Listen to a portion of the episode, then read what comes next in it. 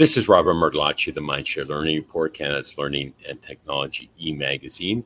And welcome to this week in Canadian Tech Mindshare TV podcast. We have a very special guest in Tom D'Amico, who is the Director of Education for the Ottawa Catholic School Board, recent recipients of the K-12 School District of the Year Award, uh, presented at the Canadian EdTech Summit in partnership with McGill University this past week. Tom D'Amico, thank you for joining me today. Hi, Robert. I hope you're well. It's uh, great to join you and all the great work you're doing at Mindshare Learning. Thank you for that, and uh, and we're very grateful of you being part of the C21 uh, CEO Academy community uh, of leaders from across the country.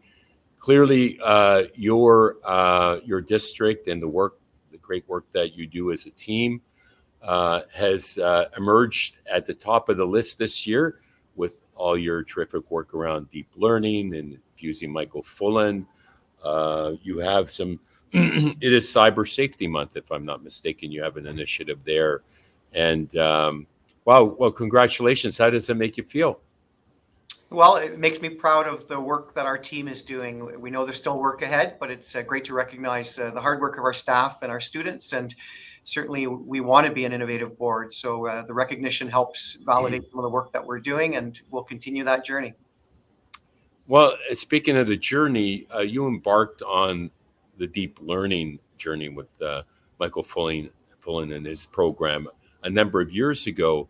Perhaps you can uh, share what inspired that. Yeah, it was back in 2014, and it was the, the director at the time, Julian Hanlon, and the associate director, Denise Andre. Uh, they connected with uh, Michael Fullan, who was starting an initiative that was called Deep Learning. We didn't know what that was about at the time. Uh, they were trying to get a thousand schools, and they had five countries involved. And it really was inspired by the work of uh, Dr. Michael Fullan and his colleagues that mm-hmm. were looking at the challenges of students right around the world that weren't engaged in school and they felt there was a need for education reform. And I'm pleased to say that uh, you know, eight years later, there's now 3,000 schools across 18 countries involved in deep learning, and Ottawa Catholic has been there since the start. We, we began with seven seven schools, and uh, we Amazing. now have deep learning in 85 schools. Talk to me about the impact that it's made over that time. Well, early on, uh, the impact was we really lacked coherence. Uh, we were a board that had lots of great initiatives going on. We were looking at increased use of technology. We had people using social media. We had just finished installing Wi-Fi in all of our schools back between 2011 and 13. We were getting into maker spaces, robotics, BYOD, iPads, Chromebooks, all the things that you could think a district would need. But we didn't have a collective language and mm-hmm. we didn't have a framework so that deep learning framework really allowed us to focus on the elements of uh, starting with leveraging technology, our looking at our pedagogical practices, our learning environments, our learning partnerships, and, and that's made a huge difference. So there's now a common language, and we're not using tech for the sake of tech. We're using technology to do things that we couldn't do in the past without it.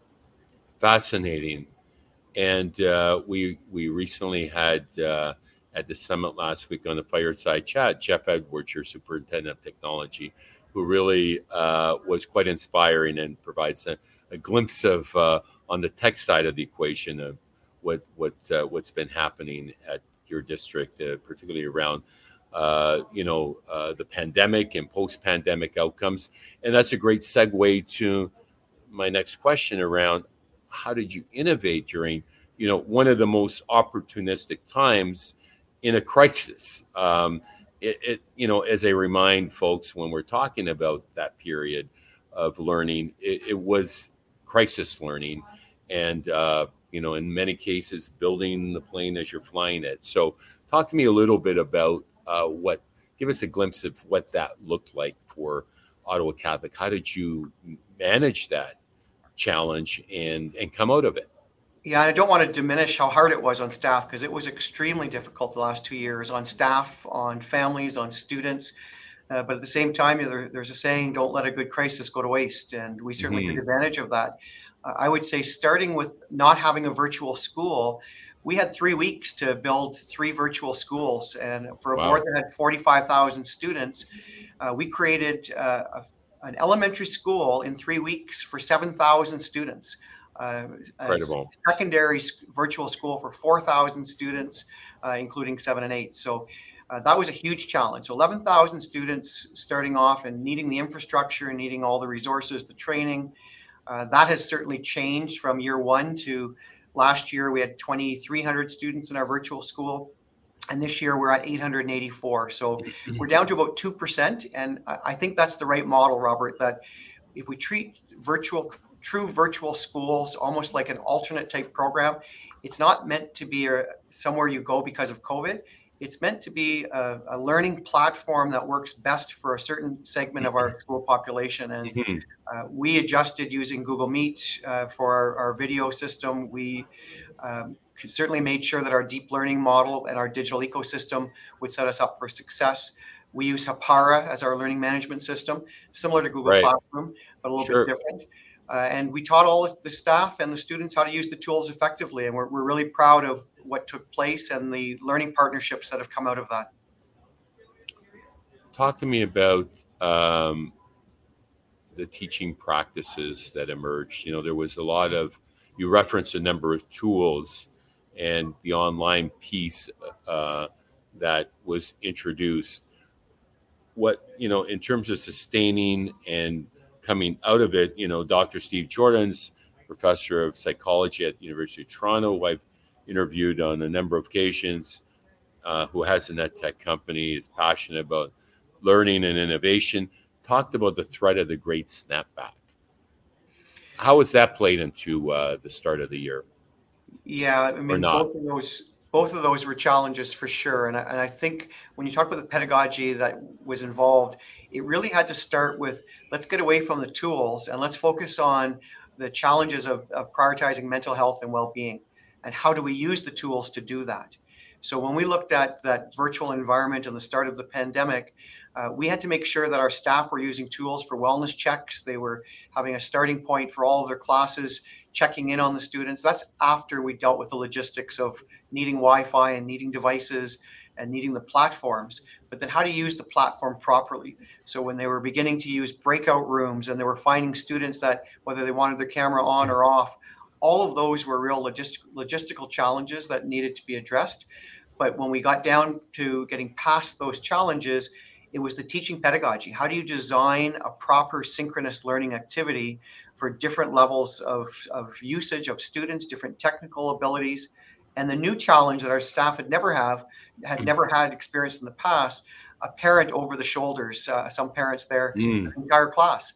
And we had to treat them as learning partners and not treat them as evaluators. And that took uh, some changes in practice. Uh, I, I, would say some of those that we've now brought post pandemic, or we're, we're still in the pandemic, but we're, we're looking at is that whole area of mental health and well being not being a separate component, but being built into everything that we do in every class fascinating. Talk to me about um, preparing for the next crisis. You know, one of the outcomes of our EdTech Summit in Montreal was creating through crowdsourcing of all the delegates and participants uh, uh, EdTech uh, crisis preparedness handbook, playbook. Right, and, and certainly the playbook that uh, you put together focuses on relationships and those connections, and I think that's where we've benefited from the, the last experience. A lot of those connections are now in place. The networks are much larger.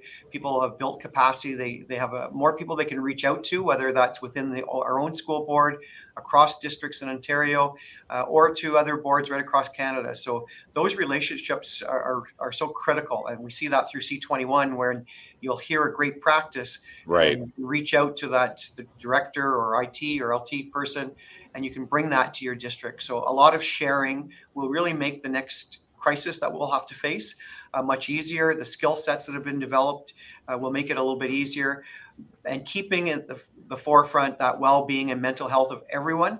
Uh, I think mm-hmm. what we've seen that we'll bring into the next situation is academics are no longer the only priority. Uh, it needs to be a, a moral a, a, moral imperative of both well-being and academics. Well, uh, being uh, hockey aficionados and some people may not know you're an actual NHL official wearing another hat on your not during your day job, your evening work, uh, and me being a disgruntled uh, Leaf fan and hockey player. Uh, I'm hopeful that some of your positivity will, will wear off on us uh, in Toronto. well, I, am neutral, Robert. I cheer for all teams the same way. So yes, absolutely. well, and we see some good hockey.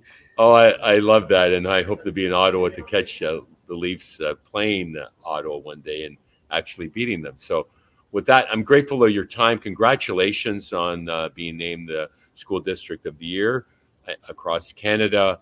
Very worthy uh, selection. And uh, how are you going to share this and uh, celebrate with the rest of the team and a very large team? How big is your staff in total? Uh, we have close to 5,000 employees, uh, 47, right. serving 47,000 students. So uh, certainly all of the staff uh, across our system, we will let them know uh, some details of, of the acknowledgement that they've all received.